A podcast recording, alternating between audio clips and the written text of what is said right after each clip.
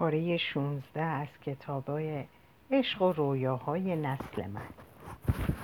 صدا کمی دورتر از درب خانه ما به گوش می آمد ترس وحشتناکی به سراغم آمد.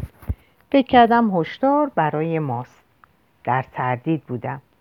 صدای کوبیدن درب خانه همسایه ما به گوش می آمد یک آن یادم آمد حتما به همان خانه که دیشب آن دوتا مرد جلویش بودن حمله کردند. کمی بیشتر دقت کردم. آره همون خونه است. چه اتفاقی افتاده؟ صدایی به گوش می اومد که می‌گفت فاشیستا ولم کنید صدای دیگری می‌گفت خفه شو منافق. کوچه کاملا شلوغ شده بود. مرتب از مردم می‌خواستند برگردن داخل خونه. بعد از یه دقیقه صدای بلند ترمز ماشین اومد و کوچه کم کم ساکت شد. فقط زمزمه های مردم محله که با هم حرف می زدن به گوش می اومد. پیش خودم گفتم حالا که پاسدارا رفتن برم نگاه کنم ببینم چه اتفاقی افتاده. وقتی که در کوچه رو باز کردم از همسایه پرسیدم چه اتفاقی افتاده. مرد همسایه گفت سلام. از خونه آقای محمودی یکی رو گرفتن و با خودشون بردن. بعد گفت پاسدارا می‌گفتم منافق بود. خدا آخر عاقبت ما رو به خیر کنه. قبلا می‌گفتن خرابکار الان میگن منافق و کافر. این همسایه ما معلم بازنشسته بود. آخه آقای محمودی با خانمش رفتن مسافرت. کلید خونه رو به برادرزادش داده بود. بیچاره ها نمی‌دونن چه اتفاقی افتاده. اگه برگردن خونه حتما سکته می‌کنن. من گفتم چقدر بد شد. در رو بستم و اومدم داخل خونه.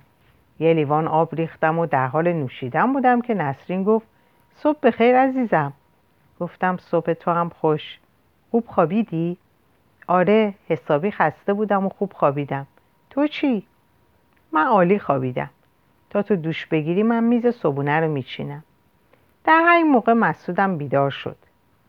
گفت صبح شما خوش تو تیار عاشق که همیشه در حال پچ پچ هستید کی این حرفای شما که این حرفای شما تعم می‌کشه؟ من و نسرین گفتیم صبح تو هم بخیر حسود جان. به تو میگم که یک توتی مشوقم تو, تو دریاب. مسعود میگه دل دادم به راه آزادی و عشقم و در این راه خواهم یافت. گفتم نسرین جون تو برو زودتر همون شاعری و سمبولیک حرف زدن مسعود دوباره گل کرده. نسرین زود پرید توی هموم و گفت خسرو حوله منو بیار. مسعود شعر نو می‌گفت و بسیار شوخ صمیمی و دوست داشتنی بود. با اون که مشی چریکی رو اتخاذ کرده بود سعی می‌کرد که سمبولیک حرف بزنه. به نظرم این از ذوق شاعریش سرچشمه می‌گرفت. همیشه تکه های جالب و شیرینی در گفتگوهای خودش مینداخت که موجب فضای شاد و دوستانه می‌شد. اما تحملش در بحثهای سیاسی پایین بود. احساس چریکیش بر منطق گفتگو غالب می‌شد. ولی مرد عمل و بسیار جدی در کارهای سیاسی و تشکیلاتی بود. نسرین و مسعود از سر صدای کوچه چیزی نشنیدن. منم چیزی در مورد اتفاقی که در کوچه افتاده بود نگفتم. بعد از دوش گرفتن نسرین و مسعود صبونه رو خوردیم البته همراه با تنزا و جملات سمبولیک مسعود و حرفای پراکنده. هیچ کدوم ما حوصله حرفای جدی و سیاسی رو نداشتیم. اینا از واکنش های یکدیگه متوجه شده بودیم. بعد از صرف صبحونه جلسه رسمی شروع شد. از مسعود پرسیدم مسعود جان تو دیشب چه خبر بدی برای ما داشتی که گفتی باید اینجا بریم؟ این محلی که شما زندگی می‌کنید خیلی تابلوه. در زم صابخونه شما هم خیلی تو نخ شماست. گفتم مسعود جان اینو که منم می‌دونم.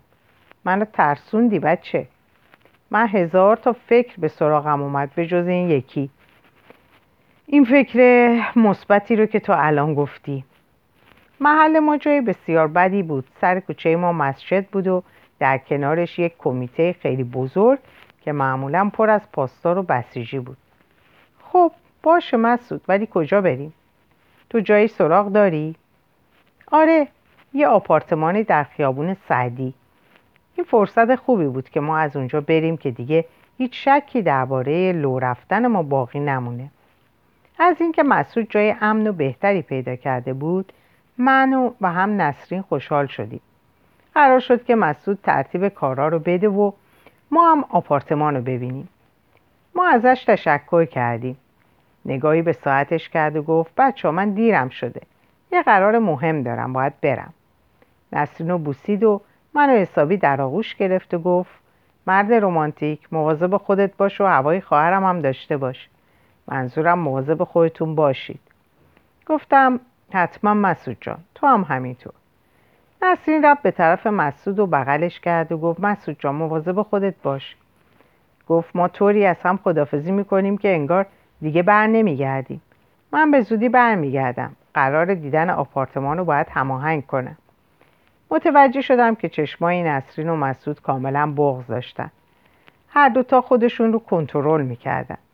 واقعا اینطور بود. ما هر وقت که می‌خواستیم از هم جداشیم طوری خدافزی می‌کردیم که انگار دیگه همدیگر رو نمی‌بینیم. این تجربه تلخی بود که برای ما چندین بار اتفاق افتاد.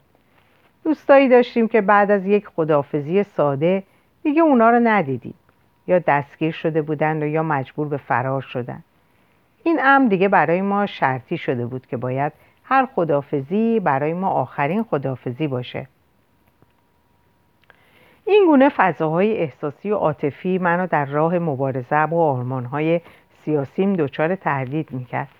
ارادم نسبت به دستیابی اهدافم تضعیف می‌شد. احساس تردید و ضعف نسبت به آرمانهام منو به فکر عمیقی فرو می برد. بین نگاه انسانی و رمانتیک شخصیم و اهداف سیاسی و اجتماعی نمی‌تونستم رابطه متقاعد کننده ای ایجاد کنم. از یه نظر تنها راه تغییر جامعه و وضعیت مردم رو انقلاب و کسب قدرت سیاسی دموکراتیک می‌دونستم و از نظر دیگه در عمل باید از خواسته های عاطفی و احساسی و انسانی خودم صرف نظر کنم. این تناقض بزرگی بود بین خودم و راهی رو که انتخاب کرده بودم. در رابطه با سهراب و پروین هم با این تناقض اجتماعی مواجه شدم. این موضوع همیشه منو عذاب می‌داد. زیرا در راه نج... انجام تعهدات عشقم به همسرم و زندگی مشترکمون مبارزه و تلاش های سیاسی رو مانع بزرگی می‌دیدم. مبارزه سیاسی که همراه با خطر بسیار بزرگی بود که هر آن امکانش بود که برای همیشه از زندگی خدافزی کنم. برای من مثل صدی غیرقابل عبور تبدیل شده بود. من عاشق همسرم بودم. خانوادم رو دوست داشتم. با دوستام خوش و سرحال بودم. دوباره چندتایی از اونها رو پیدا کردم و مبارزه سیاسی انقلاب و کسب قدرت سیاسی برای آزادی و تقسیم عادلانه ثروت باعث شده بود که از همه اونا فاصله بگیرم. بدون مبارزه سیاسی و تلاش های فرهنگی و اجتماعی زندگی برای من غیر ممکن بود. چون اعتقاد داشتم اگه بخوام سرنوشت خود و جامعه رو عوض کنم حتما باید در قدرت سیاسی مشارکت آزاد و دموکراتیک داشته باشم. من فردی آرمانخواه هستم که فقط با داشتن ظرفیت کار گروهی و اهداف بزرگ که تنها از راه مشارکت سیاسی و اجتماعی امکان پذیره می‌تونستم به اونها دست یابم آیا به خاطر آرمان هام و مشارکت سیاسی در قدرت باید عشقم، خانواده و دوستامو فراموش می‌کردم؟ در تمام روند تلاش های سیاسیم با این سوال فوق روبرو بودم که ساعتها و حتی روزهای زیادی ذهنمو به خود مشغول می‌کرد همش به این فکر می‌کردم آیا در کشورهایی که دموکراسی حاکمه فعالیت سیاسی داشتن به معنی هزینه کردن جان خوده؟ با اتفاقی که روز قبل بعد از دستگیری منوچه رو ملاقات با سهراب و پروین رخ داده بود پاسخ این سوالم رو تقریبا پیدا کردم. پاسخی که فقط در روند یک مبارزه عملی و جدی تونستم به اون دست یابم. در واقع به یک تلفیق از این دو روند دست یافتم. یعنی تلفیق مبارزه سیاسی و آرمانخواهی با روابط عاطفی و تعهدات احساسی در روابط خانوادگی و اجتماعی. این تلفیق موجب تغییر شیوه مبارزه سیاسی می‌شد که پذیرش اون توسط همرزمان تقریبا غیر ممکن بود. چون اونا معتقدن که یا زندگی عادی و انجام تعهدات شخصی و یا مبارزه و انجام تعهدات اجتماعی و سیاسی. انقلاب و تغییر که شوخی بردار نیست. بهتره بگم تلفیق این دو رو موجب تضعیف مبارزه و انقلاب می‌دونستن. اونچه که در مرحله اول برام از اهمیت ویژه برخورداره صحبت کردن با نسرین در مورد این تغییر بود. ولی من احتیاج به زمان داشتم تا بتونم این متد جدید رو تئوریزه کنم. به هر حال تصمیم گرفتم که این تغییر شیوه رو با نسرین در میون بذارم و از وی کمک بخوام که زمان لازم رو به من بده تا بتونم بیشتر روش کار کنم. نسرین گفت خب خسرو تعریف کن. دیروز چطوری پیش رفت؟ گفتم به, قول به من قول میدی که هرچی که برات تعریف می‌کنم خودتو کنترل کنی و به احساس خودت تسلط داشته باشی. نسرین از این و برخورد من جا خورد و کمی ترسید. اینو تو چشماش می‌دیدم. نسرین روی صندلی مقابل من که میز صبحونه بین ما فاصله مینداخت نشسته بود. دو تا دستاشو گرفتم و ماجرای دستگیر شدن منوچه رو براش تعریف کردم. نسرین با کمی مکس در چشمان من خیره شد بدون اینکه چیزی بگه اشک از چشمای قشنگش جاری شد. قلب من با تپش تندی می‌زد. بلند شدم و نسرین رو بغل کردم. نسرین که کاملا بیحس و بیرمق شده بود ابتدا واکنش نشون نداد. بعد به خودش اومد انگار از خواب بیدار شده. منو بغل کرد و زد زیر گریه. چند لحظه ای بعد من برگشتم سر جام نشستم و با دستمال کاغذی که روی میز بود اشکای اونو پاک کردم. گفتم خونسرد باش عزیزم. نسرین نسبت به خونسردی و تغییری که در رفتارم ایجاد شده بود کاملا مات شده بود. ولی مثل یه شطرنج باز ماهر دنبال حرکت های اشتباه خودش میگشت نه دنبال مهارت و هوشمندی حریف. من اینو در نگاه های مرددش مشاهده می‌کردم. من فقط منتظر بودم که خودش از من سوال کنه تا پاسخ مناسب و ارائه بدم. شاید آمادگی شنیدن پاسخ به این سال مهم رو نداشت. نسرین طبق عادت همیشگیش رفت به طرف اتاق خواب تا با خودش خلوت کنه. من معمولا در این حالت کاملا تنهاش میذاشتم. خلوت کردن اون با خودش معمولا نیم ساعتی طول می‌کشید. فرصتی مناسب پیدا کردم که با یک ذهن راحت به نتیجه و یا تغییر متد مبارزه سیاسی رو که رسیده بودم مورد بررسی و ارزیابی قرار بدم. نمی‌خواستم احساساتی عمل کنم. چون که نتیجه وحشتناک حاصل از احساساتی بودن حاصل از احساساتی بودن رو با روی کار اومدن نظام اسلامی به رهبری خمینی دیدم و تجربه می‌کردم. دیگه نمی‌خواستم جون خودم رو بر کف بگذارم و واکنشی عمل, واکنشی عمل کنم. ما تقریبا همه دستاوردهای دموکراتیک و آزادی خواهانه خود رو از دست داده بودیم. با زور، خشونت، دستگیری و اعدام. ما رو هر روز از مردم دور می‌کردن. چاره ای جز این نداشتیم.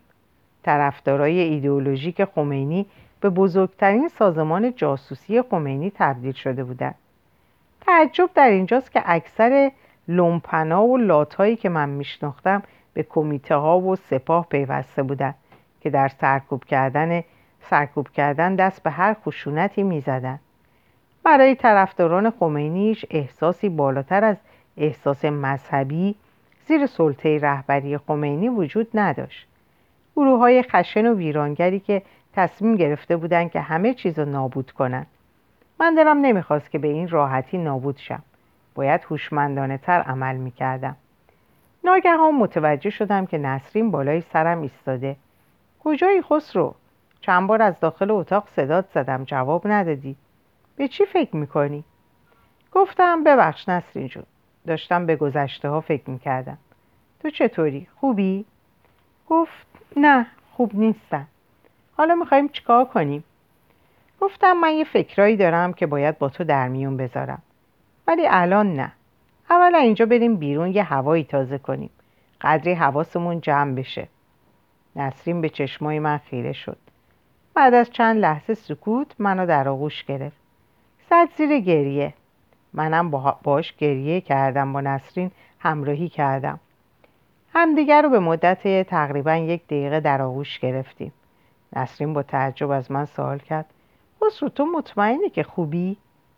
این موقعی روز من تو دوتایی بریم بیرون هوا بخوریم. گفتم عزیزم من حالم خوب نیست ولی فکر و حواسم سر جاست. با هم میریم بیرون فقط با یه تغییر شکل. نسرین متعجب شد. گفتم تعجب نکن نمی‌خوام گیریم کنیم. فقط با لباس رسمی و شیک میریم بیرون. نسرین همیشه لباسهای شیک و مرتب و بر اساس مد روز میپوشید. این نوع لباس پوشیدن ویژگی خاصی به اون می‌داد. و اونو با دیگر هم رزمان زن گروه ما جدا می‌کرد و زیبایی خاصی به اندامش می‌داد. کد شلوار پوشیدم و نسرینم حسابی شیک کرد. داشت خودشو در آینه نگاه می‌کرد و در حال شونه زدن موهاش بود که من رفتم به طرفش و گفتم عزیزم انقدر خوشتیب نکن فایده نداره. اونجا دمو... اون جو دموکراتیک و دوستانه محصل دسترنج ما قربانی دین شد. بعد از پشت بغلش کردم. لطفا شونه رو بده به من موهای پشت سرت رو مرتب کنم. شونه رو داد دستم. در حالی که داشتم موهاشو شونه می‌زدم نسرین داشت صورت و چشماش رو آرایش می‌کرد. در یک آن حس عجیبی سراغم اومد. حس قشنگی که احساس می‌کردم خیلی خوشحالم. دلم می‌خواست زمان در همینجا متوقف می‌شد و ما در اونجا میموندیم. در حالی که به موهای نرمش دست میکشیدم یاد روزهای اول آشناییمون افتادم. احساس می‌کردم که دلم می‌خواد تو اون لحظه نسرین رو محکم در آغوش بگیرم. احساسم به من می‌گفت از این لحظه لذت ببر. در این فکر و احساس زیبا بودم که اون برمیگرده و دستش رو دور گردنم حلقه می‌زنه. و بعد خیلی نرم و آروم لبهاش رو روی لبهام قرار میده. منم با احساس و شوق ویژه‌ای لبهاشو میبوسم. به شدت هیجان داشتیم. بیشتر و عمیقتر همدیگر رو میبوسیم تا اینکه تصمیم می‌گیریم که به اتاق خوابمون برگردیم. من نسرین رو بغل می‌کنم و به طرف اتاق خواب می‌برم و آروم روی تخت قرارش میدم. و به طرف در و پنجره میرم و پرده ها, رو میبندم. نسرین کاملا آماده شده بود که تا یک هماغوشی عاشقانه ای داشته باشیم. می‌خواستم بگم دوستت دارم. نسرین گفت خسرو چیزی نگو. فقط بیا کنارم بخواب. من خم شدم تا لبانش رو دوباره ببوسم. نسری شروع کرد دکمه های پیرنم رو باز کردن. یک هماغوشی بسیار جذاب و عالی داشتیم. که انگار همه انرژی های به هدر رفته رو دوباره پس گرفتیم. نسرین گفت خسرو من خیلی خوشبختم که تو همسرم هستی. گفتم منم همینجورم متقابلا. همین احساس و نسبت به تو دارم. ما همیشه طوری با هم هماغوشی می‌کردیم که انگار آخرین هماغوشی ماست. مثل تمام کارهای مشترکمون که فکر می‌کردیم همیشه آخرین کار مشترکمون خواهد بود. چون همیشه در خطر دستگیری بودیم. ما معمولا بعد از شنیدن حادثه های بد اگه فرصتی دست می‌داد که با هم تنها باشیم تمایلات عاطفی و عاشقانهمون برانگیخته می‌شد. بعد از یک ساعت دراز کشیدن روی تخت و در آغوش همدیگه بودن و صحبتهای عاطفی و عاشقانه نسرین پرسید خسرو چه نقشه ای داری؟ تغییرات ویژه‌ای در رفتار و واکنشات می‌بینم. گفتم الان همه رو برات توضیح میدم.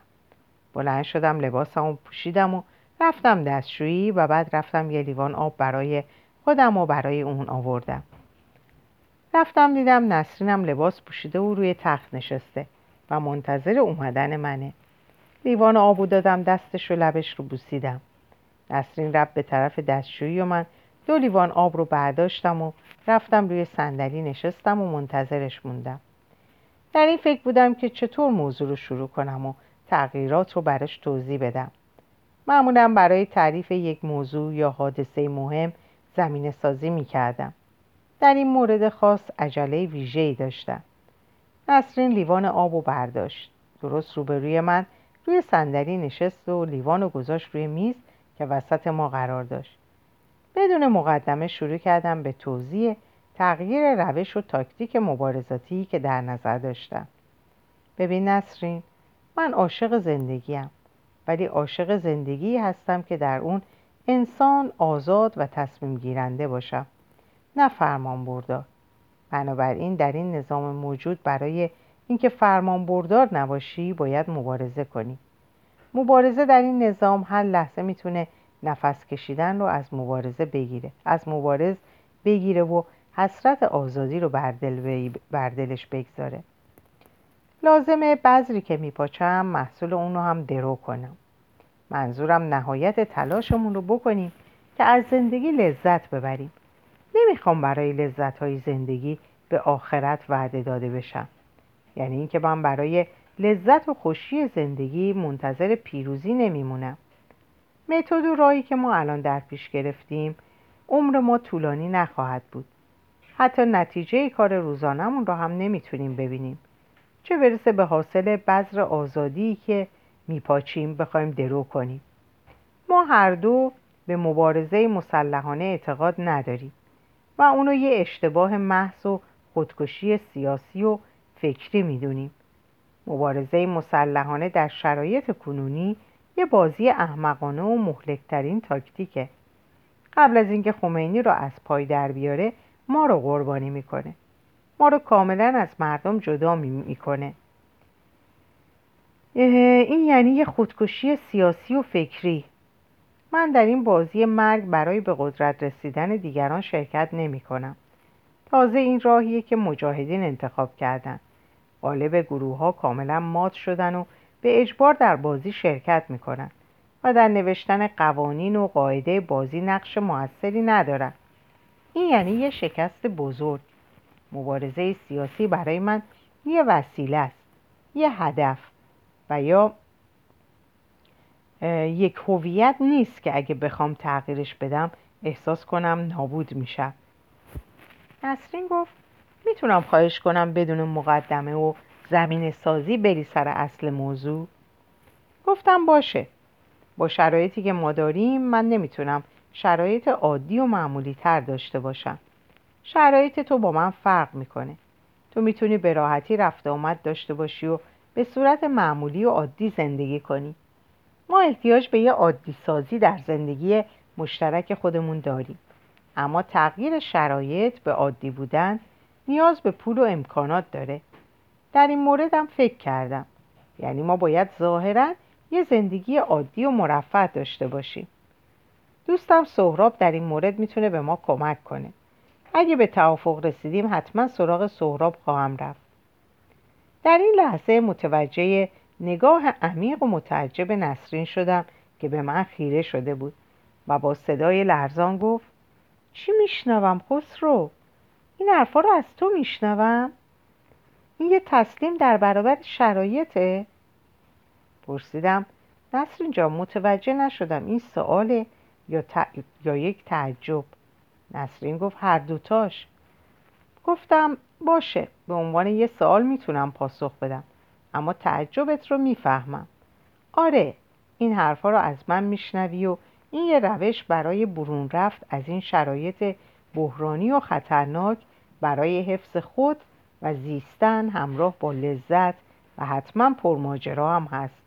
مگه اینکه تو روش دیگه ای رو پیشنهاد بدی؟ نسرین کمی مکس کرد و سرش رو انداخت پایین. بعد لیوان آب و برداشت و مقداری از اون رو نوشید و گفت من باید در موردش فکر کنم. شاید روش دیگه ای به قول تو برای برون رفت از شرایط بحرانی باشه. امیدوارم که زیستن همراه با لذت مسئولیت ها و وظایف انسانی ما رو به باد فراموشی یا بهتر بگم قربانی خود نکنه. به نظر می رسید که نسرین با پیشنهاد من موافق نبود. طبق معمول احتیاج به فکر داشت که نظر موافق و یا مخالف خود را اعلام کنه. یکی از خصوصیاتش این بود که در موارد جدی در تصمیم گیری و یا پاسخ دادن به نظرات عجله نمی‌کرد. اون روز جایی نرفتیم تمام روز خونه موندیم. نسرین در اتاق راه می‌رفت و منم رفتم لباسمو در آوردم و یه لباس راحت تر پوشیدم. و روی تخت دراز کشیدم. وقتی که روی تخت بیدار شدم ساعت تقریبا به هفت غروب رسیده بود.